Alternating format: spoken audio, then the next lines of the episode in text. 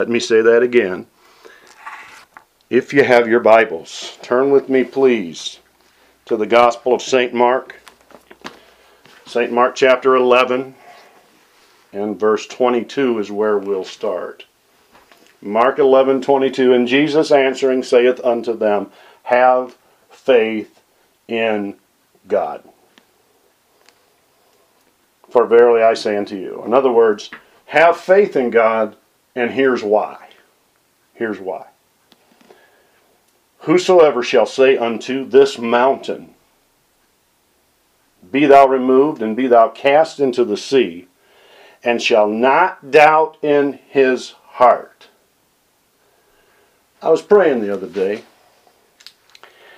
and I asked the Lord, how come sometimes don't we see any more than we do relative to the power of God, relative to answered prayer, which is really where we're taking this series for the next several live programs. And the Lord began to just teach me how that through life and through living and through experience, our hearts are not as quick to believe as they once were. Many times. Now, not in every case, but many times. Doubt is that which will rob you of the best God has.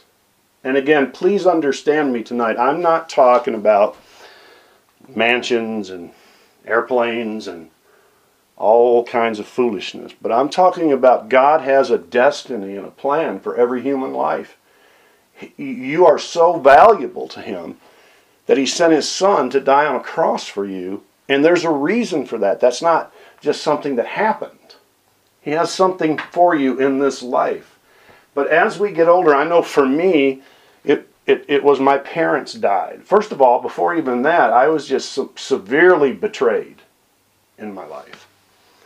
And these are not excuses. I mean, some of the so called faith giants are quick to jump on people and say, well, you can't use that as an excuse. Well, no, nobody's trying to, but hear what I'm saying here.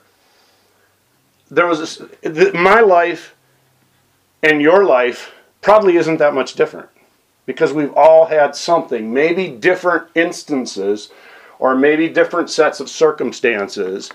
But for me, I was just tremendously betrayed. And I think that started it out. And then my parents died. And for the longest time, and even now today, I still wake up. Now, remember, we're talking about just being honest, okay? I still wake up and feel so strange that I'm an orphan on the earth. But Jesus said, Glory to God, I will not leave you like an orphan.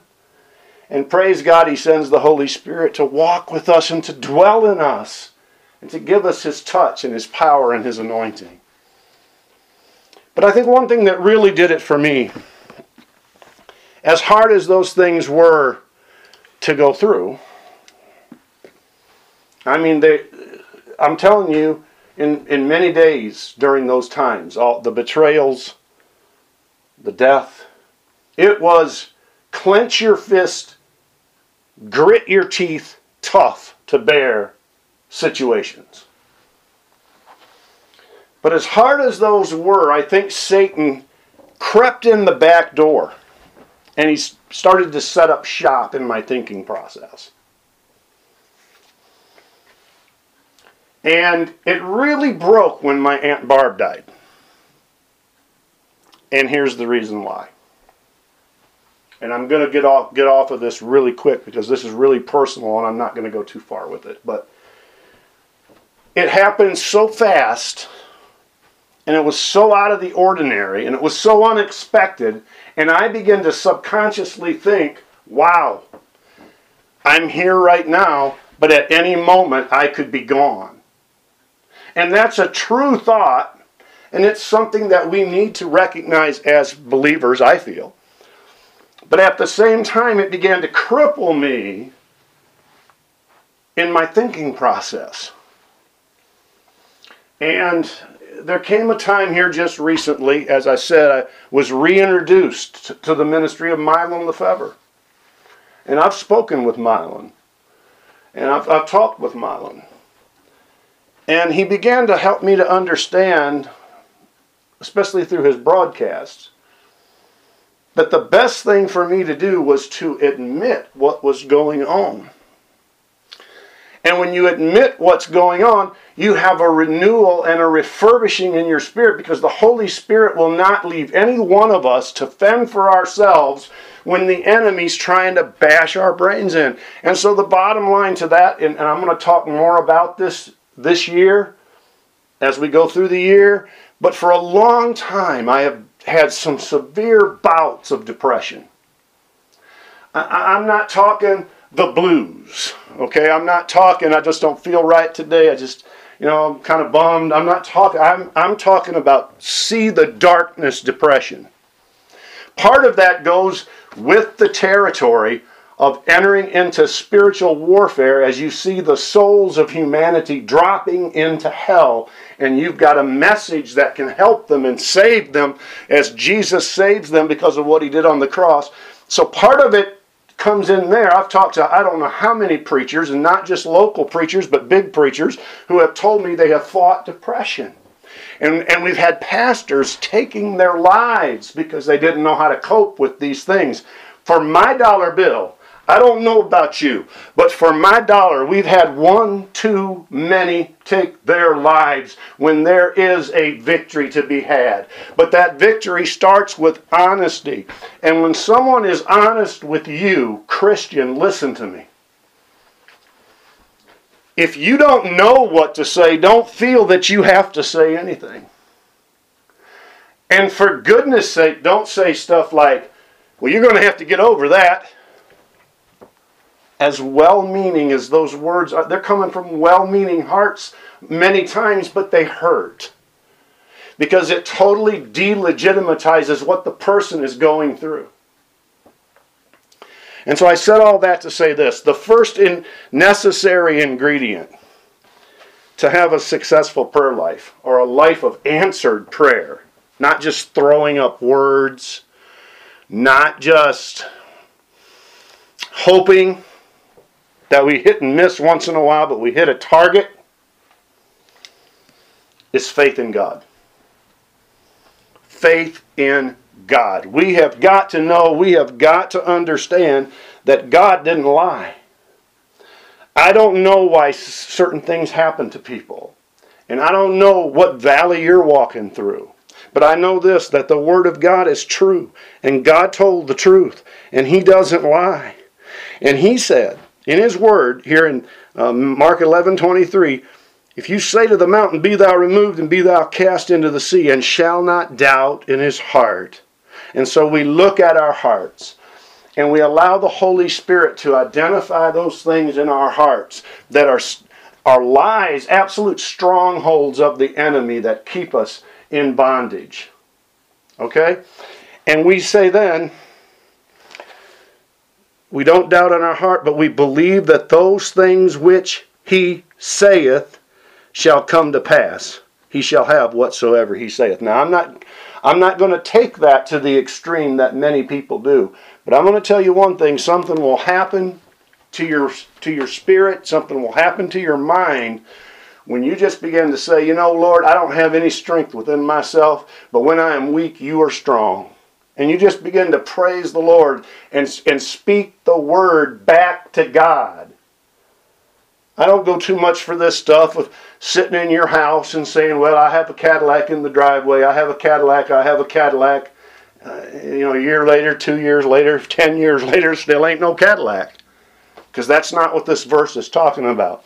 And oftentimes, as we'll see in a moment when we get to the second ingredient, we'll see that the biggest mountain that we have to move is ourselves.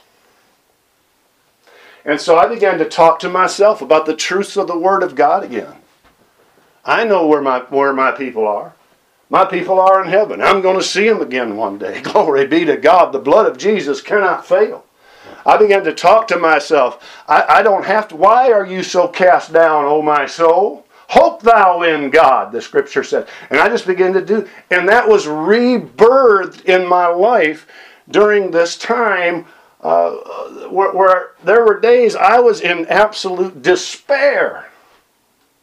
Not knowing, I would try to put my hand on a thing and, and, I, and I was preaching to people, and I was seeing people saved, and I was seeing people set free and delivered from the powers of hell, but Satan was fighting to keep me in a mental prison, trying to destroy me. And I got news for you. This ain't the good news, but the good news comes from this. Satan's going to try that every single day of your life. His object is your faith. He wants to take your faith from you. He wants to weaken you. He wants to make you drop down as nothing and never do the destiny that God ordained for you to do. The good news is there's victory over it. First of all, we have to have faith in God. Therefore, I say unto you, Jesus said, in other words, because this is true, this is a buttress. Because this is true, I say to you, whatever things you desire when you pray, believe that you receive them and you shall have them. Now, here's the key. If you're walking with God, where you should be walking with God, doing your best, no Christian's perfect. And sometimes we all get motives and objectives in us that really didn't come from the Holy Spirit. It came from our own wants and desires and minds. But what this is talking about here, when you're praying God's desires for you, and it all goes back to the Word of God. You know the will of God is for you to live the more abundant life. And that has absolutely nothing to do with circumstances or materiality, although it can translate into that. But the abundant life is the fruit of the Spirit. The abundant life is to lay your head on your pillow at night and there's peace with God because you know your sins are washed away by the blood of Jesus.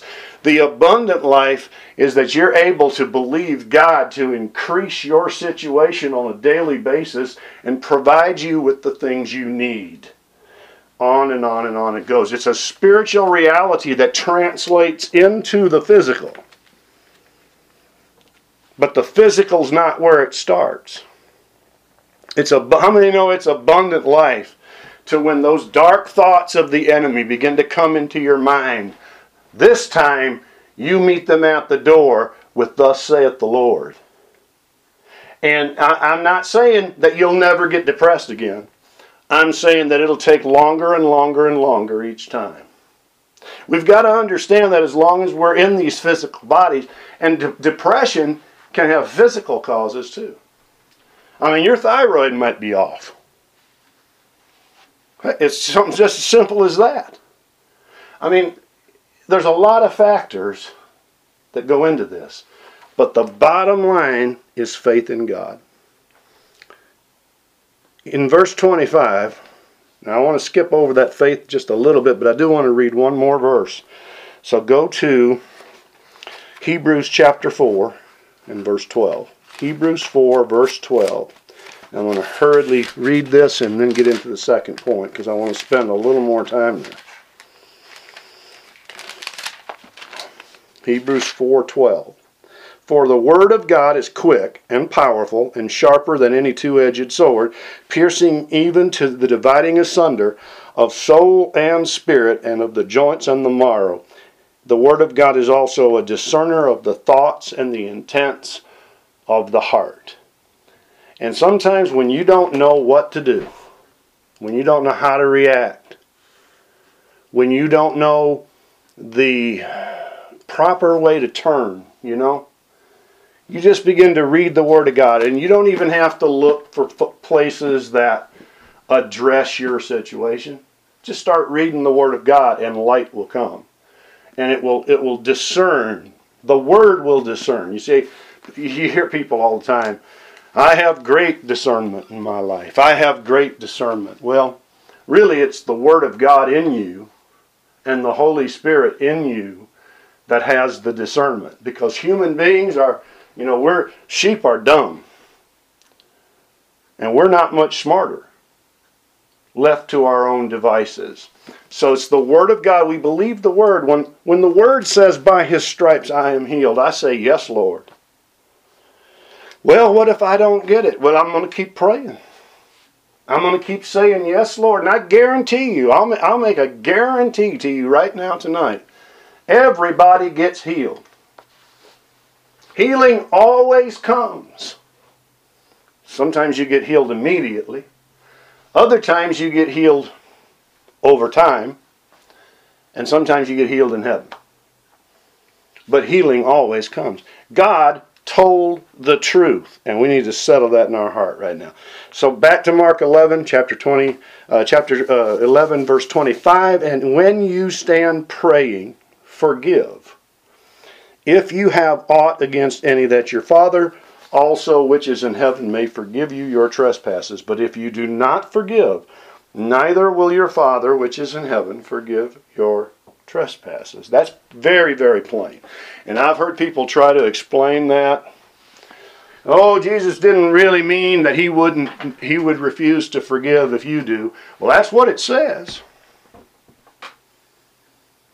And I heard Mylon say the other day on a program, we're actually posting the Fruit of the Spirit series on our Connect site. And I believe it was in the Peace uh, program, which is, we have three of them up there now. And the last one we put up was Peace. I'm trying to put them in order. But people say, you know, it's, it's too hard to forgive. That is not true.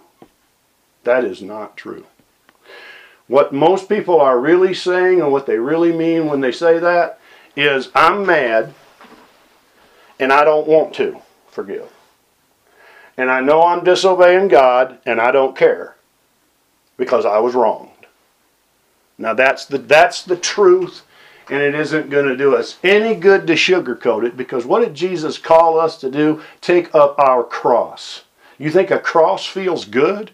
You think a cross felt good that they nailed the Savior to? Of course not. The cross goes against our flesh and our own desires. Now, I'm telling you, if you want to have a successful prayer life and you want to see answers to prayer that surpass the ones you have seen so far, you're going to have to walk in love. And you're going to have to learn how to swear to your own hurt. In other words, if you give your word, when you said, I am a Christian, I'm following Jesus, you're, you're going to make mistakes from time to time, but your bottom line is, I want what he wants. And if he tells me to love my enemy, then I need to love my enemy. And that don't mean tell them off first. It just means I need to love my enemy. And that is a key to answered prayer. In the next few months, we're going to be talking several series on prayer. The next one's going to be prayer harvests. And we're going to take a look at some principles that God introduced way back in the Old Testament prophets to help us to see how harvest actually works when you're talking about the realm of prayer. You know how it works? Just like it does in every other realm. You have to sow a seed in order to have a harvest. You see, the, the, the faith people aren't wrong when they say that. That's absolutely right. You sow a seed before you reap a harvest. Now, that's different than an attack of the enemy. An attack of the enemy comes, I don't care how many good seeds you've sowed. Attacks of the enemy doesn't mean that it's your fault. It doesn't mean that you've done something wrong. But in harvesting, that's a different story. And we all make mistakes in harvesting, and we hopefully learn from those mistakes and go forward from there. And one of the biggest mistakes we make, because we're, we're living in a fast paced world, we're living in a digital world, we're living in a time where it just seems like we're bombarded with negativity and with opinions that are counter to our own, whatever the case might be. But we find ourselves harboring things inside of us that God never intended to be there. Do you know how fear and hatred and anger and bitterness and division got into the earth? It was when man fell and opened the doors for that tempter to come in. And, and God never intended for us to have any of this in our lives. It all comes from Satan. It all comes from just the way we have tossed God's desires aside, but yet we, we think sometimes we're living in his desires, but really they're our own. So it's pretty plain what this means. If you do not forgive, neither will your Father which is in heaven forgive you your trespass. That doesn't deal so much with your eternal state as it does with the way you're living now and the things you're sowing and reaping in your life today. In other words, unforgiveness can be a block against your prayers being answered, and it will not be lifted until you repent. And the word repent, Christian, don't let that word scare you. Because it's not just sinners that need to repent. It's, it's not just people who don't know the Lord, it's all of us. We've made some mistakes. We've made some mistakes, haven't we? And so if I need to say, hey man, I got to repent over this, that should be acceptable in the body of Christ. We shouldn't have to hide it because we fear that somebody's going to judge us and say, oh, what big sin are you doing? No, we, we need to be honest and we need to be open. And we need to stop contradicting God in the way we live our lives. Okay. So the first two, pretty cut and dried faith and forgiveness. Now I want you to turn to 1 Peter chapter 3. 1 Peter chapter 3. A few weeks ago I gave an entire message on 2 Peter chapter 3. 1 Peter chapter 3 verses 5 through 7 For after this manner in the old time the holy women also who trusted in God adorned themselves being in subjection unto their own husbands. Even as Sarah obeyed Abraham calling him Lord whose daughters you are as long as you do well and are not afraid with any amazement. Now I want to read that from the NLT. And I want you to see what's being said here a little clearer, perhaps.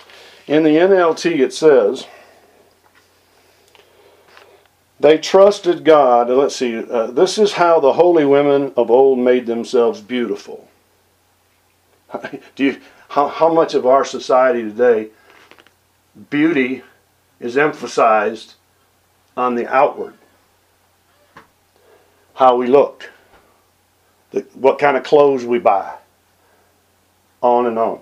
But this says, This is how the holy women of old made themselves beautiful. They trusted God and accepted the authority of their husbands. For instance, Sarah obeyed her husband, Abraham, and called him her master.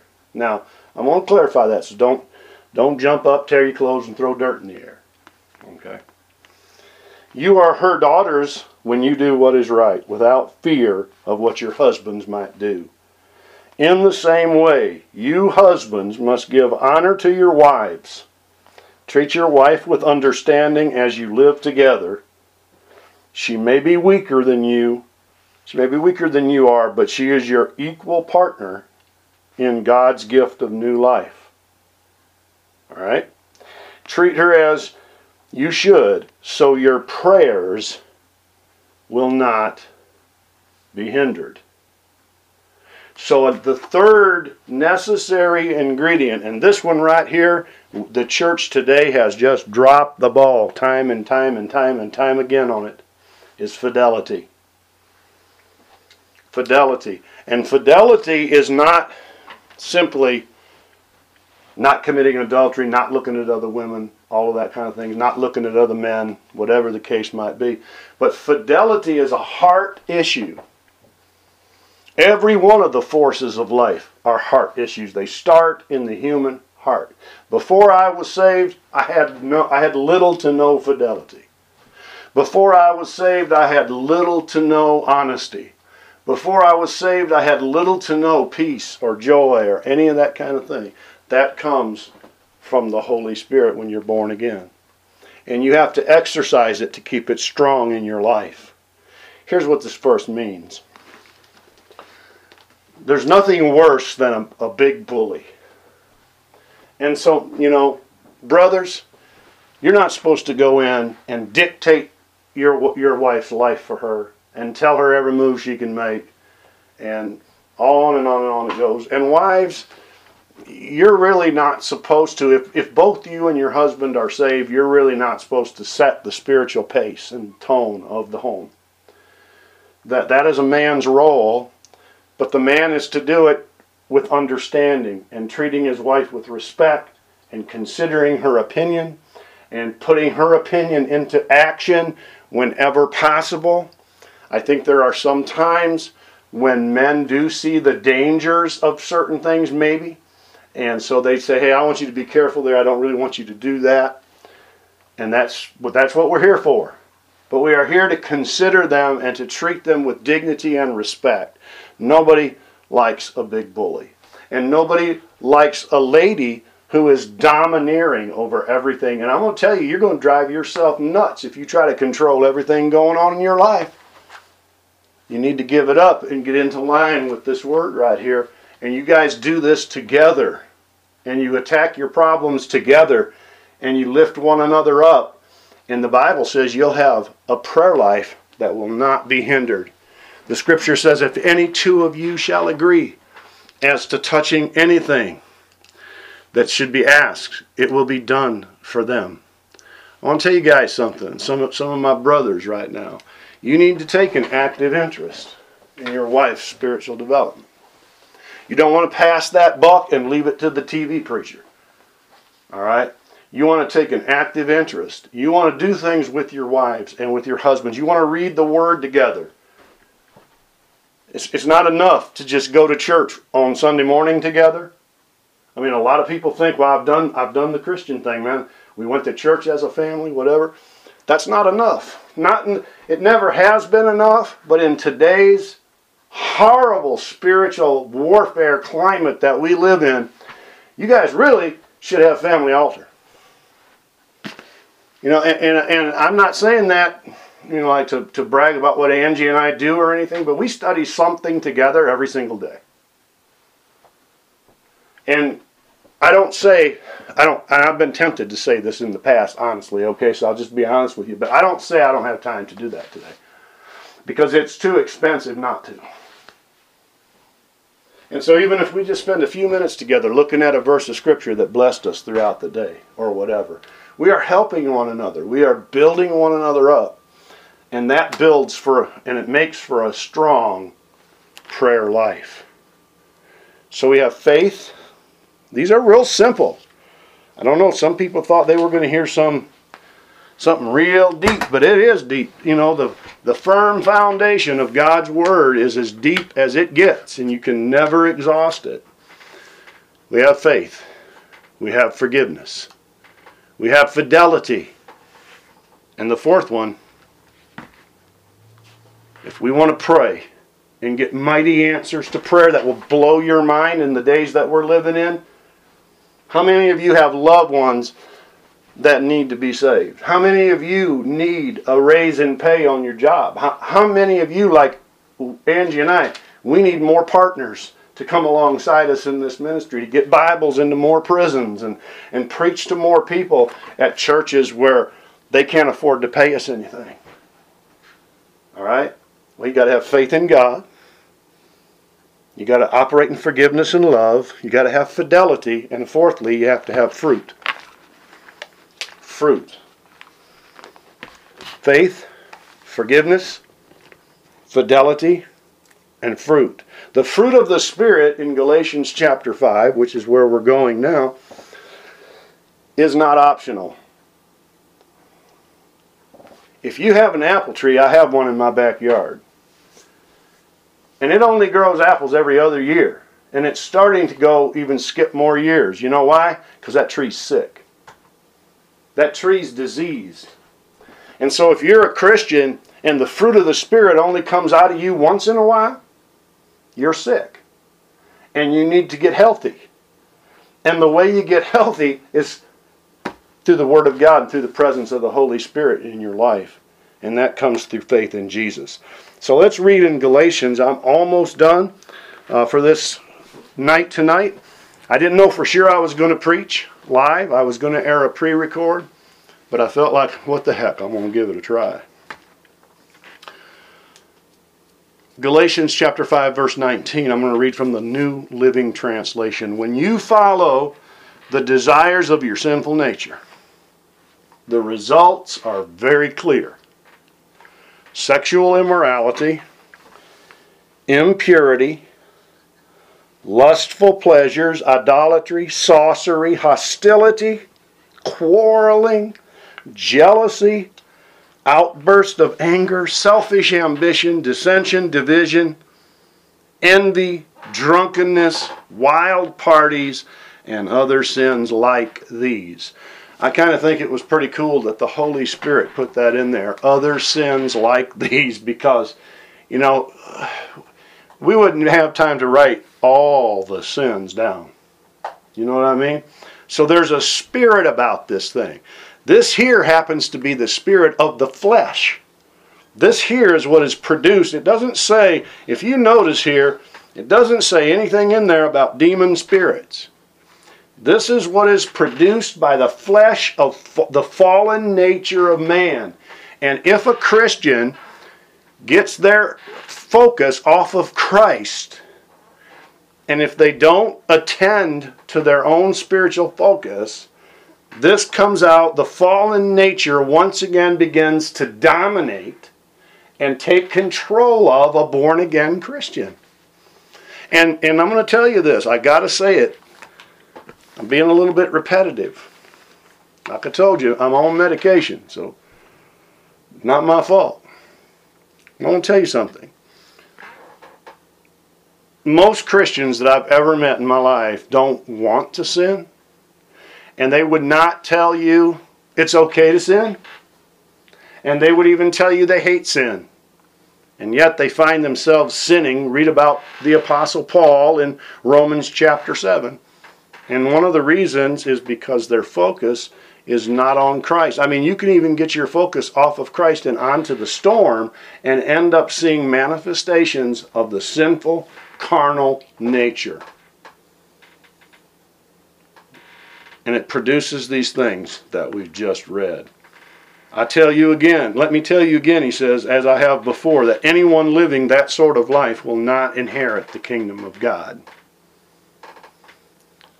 But the Holy Spirit produces, notice that phraseology. The Holy Spirit produces, we could think of it like this I can put on a love face, I can put on a joy face. I can even put on a self control face and I can put on a goodness face. But the, when the Holy Spirit produces it in me, it is honest. It is real. It is deep. And it becomes rooted in my life. Now, the fruit of the Spirit, you get it when you're born again. But it has to be cultivated. And it has to be cared for. And that constant friction that's going on between my flesh and the fruit of the Holy Spirit is never ending in the life of a child of God.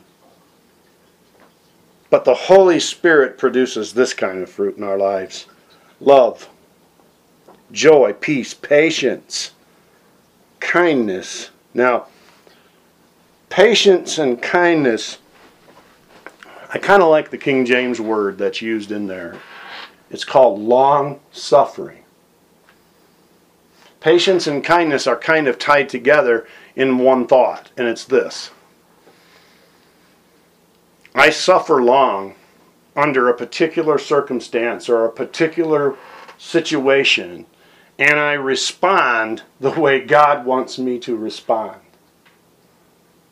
So, in, in this instance, I absolutely happen to believe that the King James actually translates it best, but you understand patience and you understand kindness. Long suffering is to be in a condition for a long time and still respond as the Lord Jesus Christ would want you to respond. Also, goodness. faithfulness, gentleness, and self control.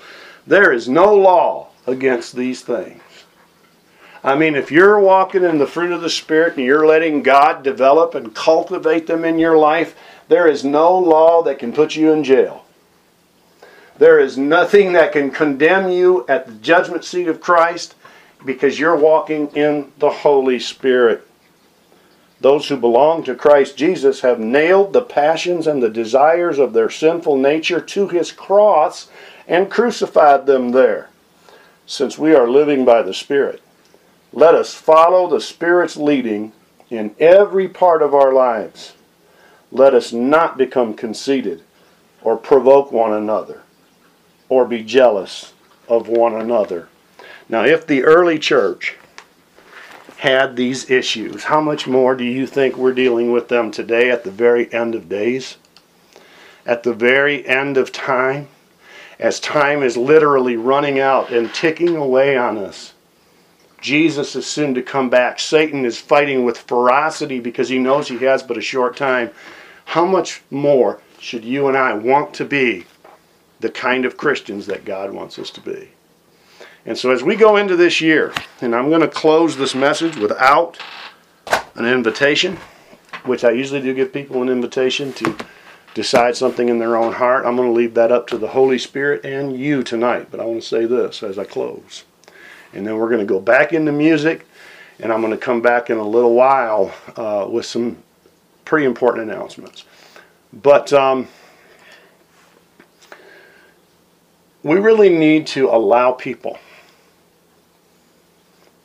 to own what they've been dealing with without looking at them as if they were lesser. All right? Now, one thing we love to do in this ministry, and uh, last on the last program, I read a few of the prayer requests that we got from a penitentiary in Virginia. We love to pray and see deliverance come to people. But you know, if the person wouldn't have been honest and wrote their need down on the paper, and here, here's something else the Holy Spirit's just shown me in my heart right now, just now as I'm talking. Yeah, how many of you have ever been in an old Pentecostal church and somebody will raise their hand every time and say, I have an unspoken prayer request? Now, oh Lord help me here. I'm about to mess somebody up. Sometimes that's okay, but there might be times in your life when God wants you to, to own up to what you're struggling with. Not, not own up to me, but own up to yourself. It's, it's just really easy for us to not call. I mean, it's really easy for me to call my depression a bad day. It's really easy for us to not call what we're involved with what it really is. And we've already lost the battle when we do that. Now, I'm not saying it's wrong to have unspoken prayer requests, but you understand, I believe that many of those men in that penitentiary, when they wrote down on that paper and sent it in what they needed to be delivered from, I believe God delivered them. Maybe even before I ever got a chance to see it or pray over it at all, because they admitted it to themselves and obviously it was on their mind, bothering them, and they turned from it, and God met them at the point of their need. We're going to see things just exactly like that in unprecedented ways in the coming days. People that you thought could never get saved are going to get saved. Bondages that you thought would never be broken are going to be broken. But we as a church, we have got to police our own mind, heart, and attitudes. And let me say it again this is all grace, folks. None of us are ever going to be 100% perfect every minute of every day. So wh- why don't you start cutting one another some slack?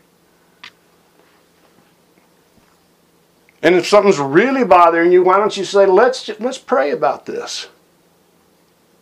Well, I, I don't want to appear holy, holy. Well, why not? You are. You're holy. Jesus died to make you holy. If we can't pray together, we're not much of a church. If we can't forgive one another, we're not much of a church. If we can't help one another out of their pits that they fall into And, you know, Satan is setting a trap for every person. Right now, Satan is setting a trap, and people fall into it. I have, you have. If we can't rescue them without judging them, then we've got serious issues. And once again, I got to say these things because, you know, detractors are just ready to write, you know. But I'm not saying don't stand up against sin. And I'm not, you know me, folks. You've heard me preach for a long time, and I preach against sin. But I want to tell you something. We don't want to preach against sin with a cold and indifferent heart to the person who's suffering under the weight and the guilt of their sin and especially if they're brothers and sisters in Christ, because they chances are they don't want to be there. Chances are they don't want to be doing what they're doing. You know, I firmly believe, I firmly believe that worry is a sin. And yet, how many times have I fallen into that trap of the devil? Why is it a sin and why does God hate sin? Let's deal with that just for a moment before we close today. God hates sin because sin weakens your faith. God hates sin because sin causes death. And when I am convinced, and if you look at the scripture, you will probably concur.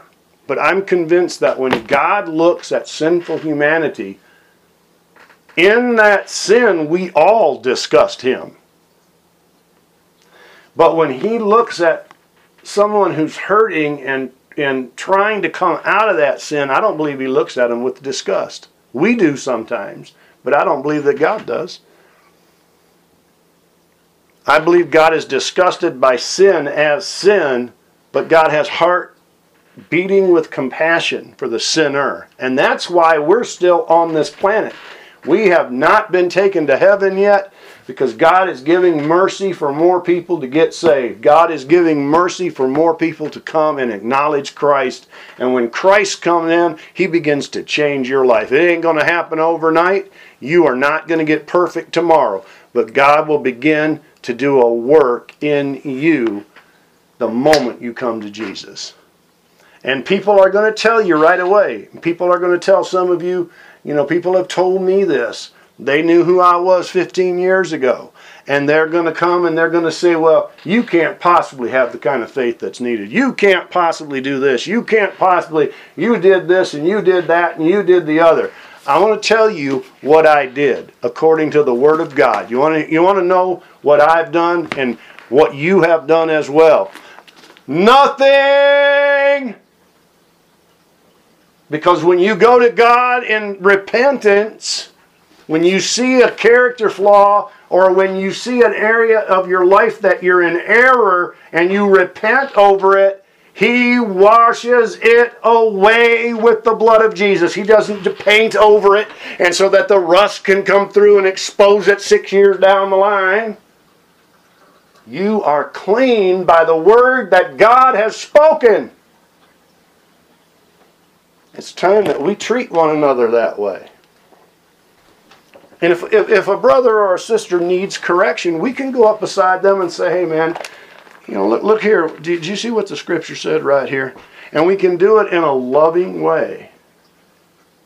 But we don't want to make people feel like, well, I can't tell nobody because they're all going to think I'm some freak monster or something. We, we just can't, we can't do business like that. So these elements are what we're going to be dealing with faith, forgiveness, fidelity, and fruit. And I believe that God's going to do a mighty work in our lives in this year.